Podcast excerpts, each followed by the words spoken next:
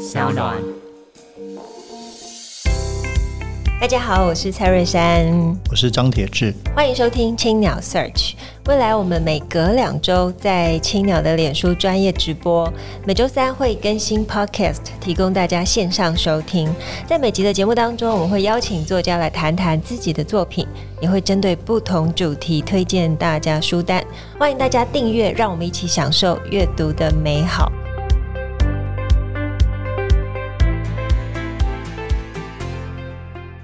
我们今天的主题是要谈最近在呃，无论是呃社会上或者是在出版业都非常夯的一本书，叫做《武汉封城日记》。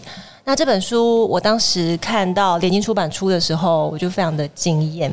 因为首先它的封面就很厉害。那我们现在邀请我们这一次就联经出版的呃总编辑 Doris，还有我们的主编淑珍。大家好，珊珊好，铁子好，还有青鸟的朋友大家好。今天我们直播这个书其实蛮特别的意义，因为这个前两天武汉封城刚刚解除。那当然大家对于这个到底解除之后情况怎么样，其实还蛮好奇的。可是我觉得更重要的是，不管解除了与否，其实我想从一月到现在。对于武汉，武汉人，其实我想全世界都非常关心，到底在武汉发生了什么事情？因为这的确是，我觉得这个世纪或者二次大战后这个人类历史一个非常巨大变化，其实都从这里开始的。所以这本书有非常特殊的意义。主编可不可以先给我们介绍这个书大概是什么样的一个内容？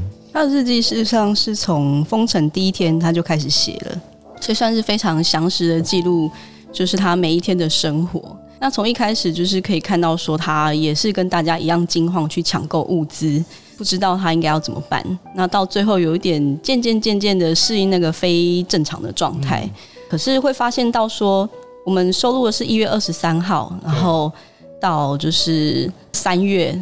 左右的这样子的一个半月左右的这样的时间，会发现他在短短的一个月之内，他从原本他还可以出门，变成没有办法出门，就他可以活动的空间越来越限缩。那在越来越限缩的状态之下，人的心境会产生什么样的改变？那你跟人际往来呢，又会有什么样子的问题呢？他在这里面都非常详实的写到了，是有蛮多往内在探究。真的，真的，所以这个日记不只是记述这个他所看到的武汉，也包括内心生活的改变。是的，可不可以先给我们介绍一下郭晶？郭晶是谁？郭晶她是一位社工，她在武汉当地就是从事就是女权咨询，就是她处理一些家暴啊，然后还有处理一些职场上性别歧视的问题，所以她事实上是一位 NGO 的工作者。嗯，所以蛮特别的，因为不止一个纯粹一般的市民啊，其实也是长期在中国的这个。NGO 领域，特别是跟女权有关的，所以通过他的视角看到很多，包括刚刚提到家暴里面，这个我们大家可以好好来聊。至于要不要先谈为什么会想要出这本书，而且你们，我从看你要出这本书，然后就出来，我觉得哇，很夸张，速度非常快。这个武汉尚未封城结束，你们已经出了这个书。嗯，还是很谢谢我们的主编淑珍，她其实有这样子的一个呃关注跟敏锐度。那呃，其实，在我们的编辑部，其实的确也是在非常短的时间，从联系，然后到正式决定出版，然后到整个出版的过程，我觉得对连经来讲，其实我们当时抱持的一个理念，其实就是应该呃，以连经这样子人文社科的一个老牌出版社，其实我们就应该就是在这个当下，把一些重要的这个事情，其实要记录下来。其实当时最初的念头就是纪实。就是我们也看了郭晶他的文字，觉得他的书写是非常内在、非常平实的。这种平实感，我觉得就是在一个大的历史事件的时候，这种真实的东西其实是应该要被留下来。就像我们大家提到安妮日记，可以代表就是在那个时间它发生那个事情，你要参考的，你可以看到的一些人民真正的生活。所以封城对大家来讲，当时是一种非常巨大的惊悚。那我们其实当时在。决定出版的时候，还没有那么强烈的感觉，对我们自己台湾会有带来多剧烈的影响。我们只是觉得，哎，好像那边发生了很恐怖的事情。然后随着这个出版，发现离我们越来越近。然后那么多国家封城，我觉得那个整个出版跟整个新闻在演变的过程，我觉得对大家来讲都是蛮惊心动魄的事情。哦，其实像对我来说，我觉得从年初到现在都感受到一种很强大的资讯焦虑，也就是我很想要读到更多关于武汉肺炎的一些讯息，不管是专业的医生哦，或者是身旁的朋友等等。觉得这本书当时出现的时候，我自己觉得真的是非常震撼。就是它的文字就像是呃你身边的好朋友一样，在告诉你呃我现在发生的这件事情，然后有一种抚慰的感觉，就是哦原来我们看不见的世界长得是这个样子，没有那么可怕。一页一页一页，呃，它反而抚平了，就是我巨大资讯渴望的某一种焦虑。但是我也很好奇，是你们怎么？联系上，以及这个中间，因为我们知道出版过程是很很繁杂的，除了文字的确认校对，然后你还要跟对方确认能不能出书，以及出版的联系、版权等等，这都是很大的问题。跟作者联系其实很简单，我就加他脸书好友。那从加脸书好友，你是在他微博上看，还是在脸书上看到？一开始是人家转微博的文章，嗯、但是微博文章很快就消失了。那因为我记得他，我想要看他的东西，所以我自己去搜寻，发现他有脸书。那从加脸书开始。呃，一开始是只是看而已，但后来看着看着，我就按捺不住，觉得这东西它一定要出版，所以才去问他。嗯，那在沟通的过程当中，事实上，我觉得我跟郭晶可能比较幸运的是，我们刚刚好在把这件事情就是呈现在他人面前的这个趋向是一样的，嗯，就我们目的是一致的。那我跟他有同样的一个概念是，当时武汉被孤立，然后人跟人之间好像也被孤立了。但是事实上，有没有办法把大家一起连接起来呢？这也是他在日记里面一直强调的一个重点。所以，在一个有点偏向哲学的倾向方面，我跟他的目标是一样的。那在这样的基础之下，后续的出版就谈得蛮顺利。那他也是一位非常合作的作者，回稿速度也都非常快，整体是非常顺畅的一个出版作业。所以，从接洽到出书大概多久？大概一个月左右，对。从接下来出书，那你就是每天每夜，哎，有睡觉吗？有，我有睡觉，我还是有约会的，这样。哎，有约会啊。当时有想要断在什么地方吗？因为你是要抢快，可是那个事件，我觉得这个很有趣嘛，因为还是不断在发展中嘛，所以你们一定要做个决定，说，啊，我就是让他写到什么时候，我一定要出，是怎么样做这个判断？当时讨论的就是收大概一个月左右，一个月左右，因为事实上我们也不知道后续会发生什么事情。没错，没错。那他到底会写到什么时候？我们事实上也真是不知道的。其实真的是每天等他的日记，然后他写一篇，就是我编一篇，排版排一篇，用这样子的速度下去，我也不知道最后面会成就出什么。他从写到现在，他现在还在写吗？呃，他前几天停了。哦，真的吗？终于终于可以停，就是封城结束了，他就停了。他那边就是解除封锁了。但是我们那时候在决定的，就是刚刚淑珍讲的，其实是有一个很大的未知感。因为你不知道，呃，武汉会怎么样，然后整个疫情会怎么样，对，所以的确是要设一个时间点，啊、然后希望一切的速度就是快的，所以整个动员这样来做。哎，这书其实很特别哦，里面有一些很很不一样的插画哦。哎，谈谈这个插画部分，特别是一打开第一个就是这个大家都很熟悉的李文亮医师，过世李文亮医师。那谈谈这个插画，以及你们特别把这个放第一页，我想也是一个非常非常强而有力的这个打开第一页看到。嗯、书中的插画事实上是作者他主动说，他有一位朋友在封城的就武汉肺炎的期间，他有看到什么大事件，他会用画图的方式去记录，所以我们就收录了就是部分他朋友提供的插画。那之所以会把李无亮医师的，就是画作放在第一页，我觉得李无亮医师的去世，他对所有人来说，他都是一个蛮重大的打击。然后我在想，有很多人对肺炎的那个态度，在那一天开始也转变了。那他一开始可能只是一个大家也不知道他是什么，然后我们一起受苦受难。可是李文亮医师去世的那一天，就是非常多人是群情激愤的状态。那那个痛苦感跟就是为这个人感到哀伤的感觉，它是不分国界的，就是不止武汉当地人在哀悼他，台湾这边也有非常多人在哀悼他，甚至全世界都有相关的报道，就是是一个蛮重大的一个转捩点。那刚好就是李文亮医师去世的那天，台湾政府公布了一张那个。游轮游客旅游的地图哦，那那张地图真的是掀起了非常多的恐慌。有来大稻埕，对，对，也是景点之一。那它更有实感，因为李文亮医师在那天凌晨去世了。下午，我们的政府就公布一张地图，发现那件事情离我们非常非常的近。所以你刚刚提到李文亮去世那天，其实不只是对大家的肺炎态度改变，包括。在中国的公民对中国的政治态度改变蛮多的。其实最近很多外媒的报道，这一次让很多年轻人都觉醒，因为看到很多的掩盖看到很多的谎言。我想，包括郭晶在这里书，其实都是要做一个说真话的人，把他所像你刚刚说的说很多真实的场景，让大家更了解，真的是读起来非常的动人。就像刚刚淑珍所提到的，你在看的过程里面，你会看到一个人自由。他逐步被越来越剥夺的那种感受，哦、然后其中李文亮的去世会是关键的一刻。那一刻你会发现郭晶的写作，呃，他从原本就是一个有点未知、有点恐惧，但是还在探索。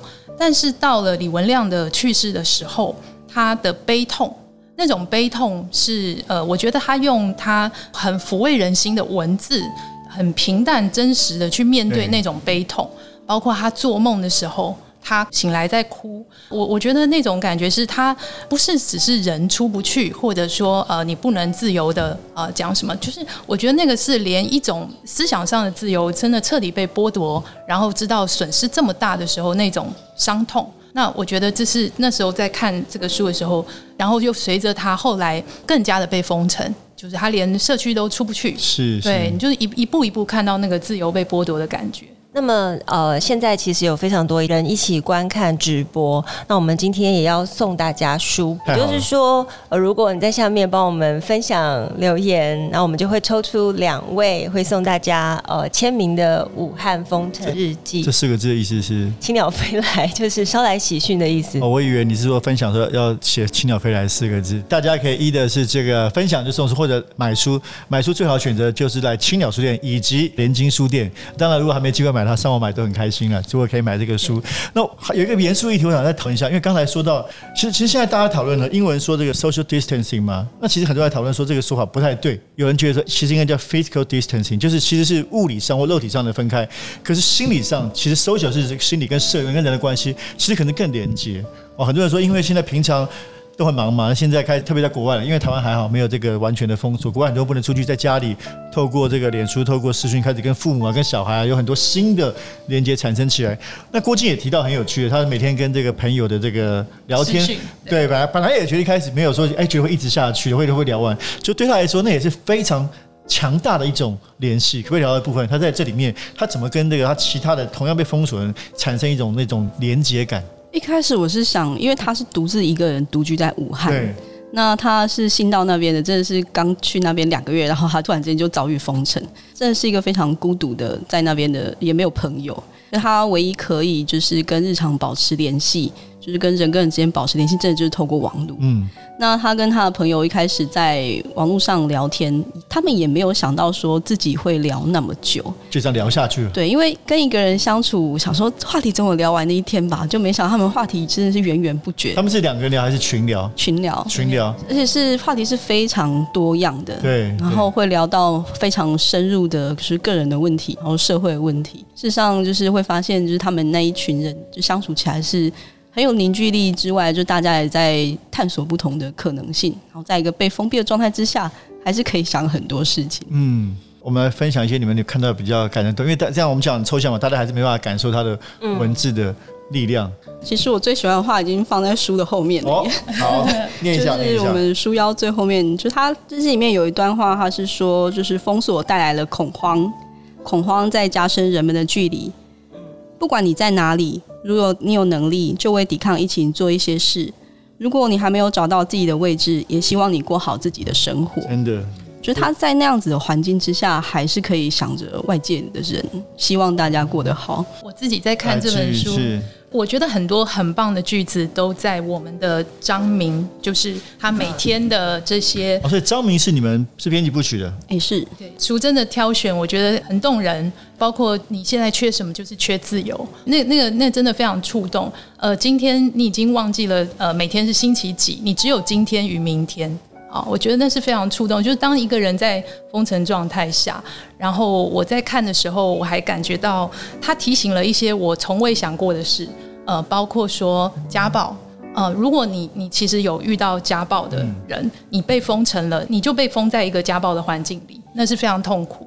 然后包括团购，呃，你没有办法想象，当你其实没有买东西的时候，你无法买东西，你社区的管理员就是大家的主宰者，会可能在资源的分配等等，或是帮你买东西这件事扮演这么重要的角色。还有刚刚讲的群聊视讯，这些都是我们日常中可能本来没有想过会影响这么大的事情，但是它在封城状态就是就是有这么大的影响力。我很喜欢他说，让我们一起形成一个网络。我觉得那个网络感觉是蛮强大的连接感，因为我自己像这一两个月，我也是跟同事们每天早上我们会在脸书上面打气，记得要戴口罩啊，然后我们到书店要保护自己啊，然后有没有遇到一些呃特别有趣的事情？那呃，伙伴他们都会说，有些人还是坚持来书店看书。那每天其实书店都有读者，每天都有书本卖出，所以也觉得非常开心啊，很乐观。所以我很喜欢这一句话。我想这两个问题，就是说对台湾什么样意义？这本书在台湾出版，我觉得我们在出书的时候，其实台湾其实我觉得就遇到了那个气氛越来越紧张的状态。我们有很多的自由，也慢慢的、逐渐的在被剥夺。这种情况之下，其实我们大家都是为了防疫，但是呢，其实人的心理是有影响的。所以你透过这本书，其实你会看到，不是只看到武汉，不是只看到郭金，你看到就是自己。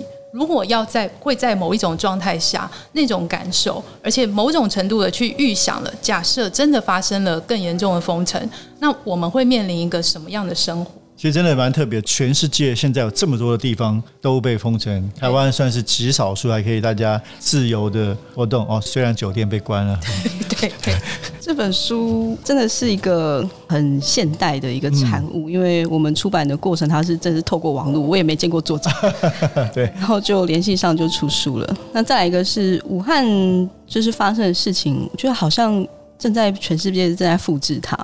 就是他们采取什么样子的方式去处理这件事情，那后续就是波及到的，就影响到的一些国家，他们也会采取相同的、是相同的方法。郭晶他在这本日记里面，他遭遇到的一切，事实上现在在全世界各地可能都在被复制。可虽然状况有不同，但是它是一个全球性状态。我觉得好像病毒一样，就是慢慢慢慢的滋生出去，它是一直会复制的。我我自己有一个不太一样的角度，这个书对台湾的意义。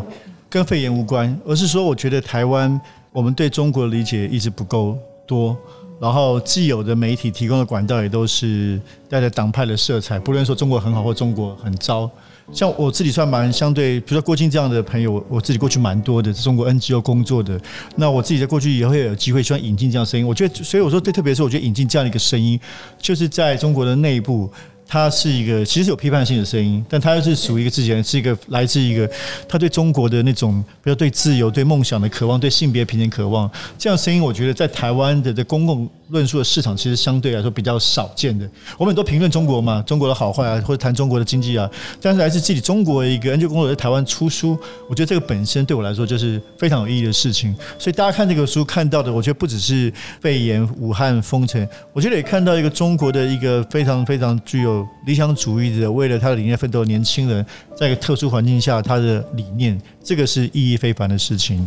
好，那我们在除了武汉封城日记之外，我们也希望一起来跟我们分享一下，觉得在疫情期间呢，我们除了武汉封城日记，还有什么书可以看？呃，我想也非常谢谢青鸟，还有那么多的读者，连经的读者，大家也都很支持我们出版哦。然后我觉得读书在这个时候是非常好的事情，真的。哦，对，我觉得不只是因为我们做出版业，所以说希望你们读书。我觉得就像看武汉封城日记的时候，郭晶他说的掌控感。他在说他他要出门，然后有拥有一个掌控感。其实，当你人在某个状态有压力的时候，你如何把自己的掌控感找回来，这是一个很很好的事情。而读书是某一种掌控感，就是你不要让新闻的那些恐惧的那种资讯，你被带着走。对，那你你你选择了你要看的东西，这就是读书。我在想说，我们要送给青鸟的读者们啊一本书，就是推荐大家去看的书，是呃也是连经在今年出的《通天之路》李白，是哈金先生他写的。呃，你透过哈金他非常流畅而且非常呃优美的文笔，呃去看李白的一生。你看李白一生，一面看他的人生，也看他的诗。你在看的过程，像我我们以前耳熟能详的“床前明月光”这些这样的诗，你以前只是背诵。你没有感觉。你看李白的人生，你才会发现他在某一种困顿的状态下，他选择用写诗找回他人生的掌控感。那个人生的的境界，那个诗的境界，呃，我觉得，然后传达到这么久以后，所以我觉得我们此刻的当下，就是不要放弃任何的掌控感。那阅读是一个。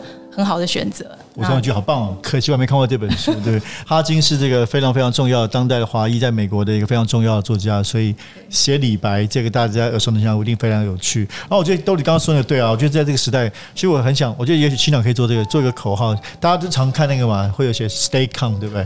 所以我觉得现在是 Stay calm and read books。对，是个好时机啊！来，淑珍，你要推荐什么 自己在编的书，或者是 不一定你们出版社的书？好，你可以在读的一本书也可以。对对对对对。最近是一直回想起来的一本书是卡缪的《鼠疫》啊，当然，因为他事实上就是在非常久之前就写了我们现在遭遇的，就事实上是类似的情况，就爆发了瘟疫之后，一个城市它被封起来了。那他书里面写的蛮多事情跟心理转折，还有里面人们活动的那个情况。事实上，我们如果现在去看的话，这是会有一种亲近感。那文学，我是觉得他们文学是一个这样的东西，是有些东西它真的是永恒的，真的。很久以前诞生出来的东西，没想到现在又再出现了。所以卡缪的《书衣》就希望大家可以去看看。好，接着进入我们的快问快答时间，就是我们欢迎线上读者提问，然后我们也欢迎我们现场的婉珍跟魏慈提问。有没有什么问题要问？哦，我们 Doris 跟我们淑珍。疫情期间的时候，有没有读到网络上面有一些作家或者是导演他们分享？因为我们知道，其实除了台湾以外，很多地方都封城了。那想请问，你有没有看到觉得值得跟大家分享的封城有关的文章或者是日记？就是作家陈思宏，他在他的脸书上面，就是因为他现在住在德国，嗯、对，所以他就是去写说，他帮他的邻居一位老奶奶，就是买物资，然后他为了要保障老奶奶的健康，他就跟老奶奶隔着门板聊天。那像这样子的一个叙述，我是觉得蛮可爱的，然后同时也可以感受到他们那边的紧绷跟无助吧。他是非常忧心忡忡的，就是常常在脸书上发文说，请大家现在不要到处去玩，叮嘱还蛮多的。那就是阅读他的脸书上面有点像写日记的这样子的文字，我觉得是。非常可以理解世界各地不同的状况。果然是厉害的主编，马上就这个没有没有蕊就马上说出来一个。我们住在柏林的台湾作家思宏他写的，对，很强。好，我们 Doris 呃，我我是看了阎连科先生他的一些文章，哦嗯、就像铁志刚刚讲的，就是中国知识分子的觉醒。我也深刻感觉到了，在这个疫情的影响。嗯、那么阎连科先生他他在写的时候，呃，我觉得呃，那么已经不只是对这个社会或者是知识分子的一种呼唤，或是他在反思社会。其实他有一些呃，针对作家或中国的文坛。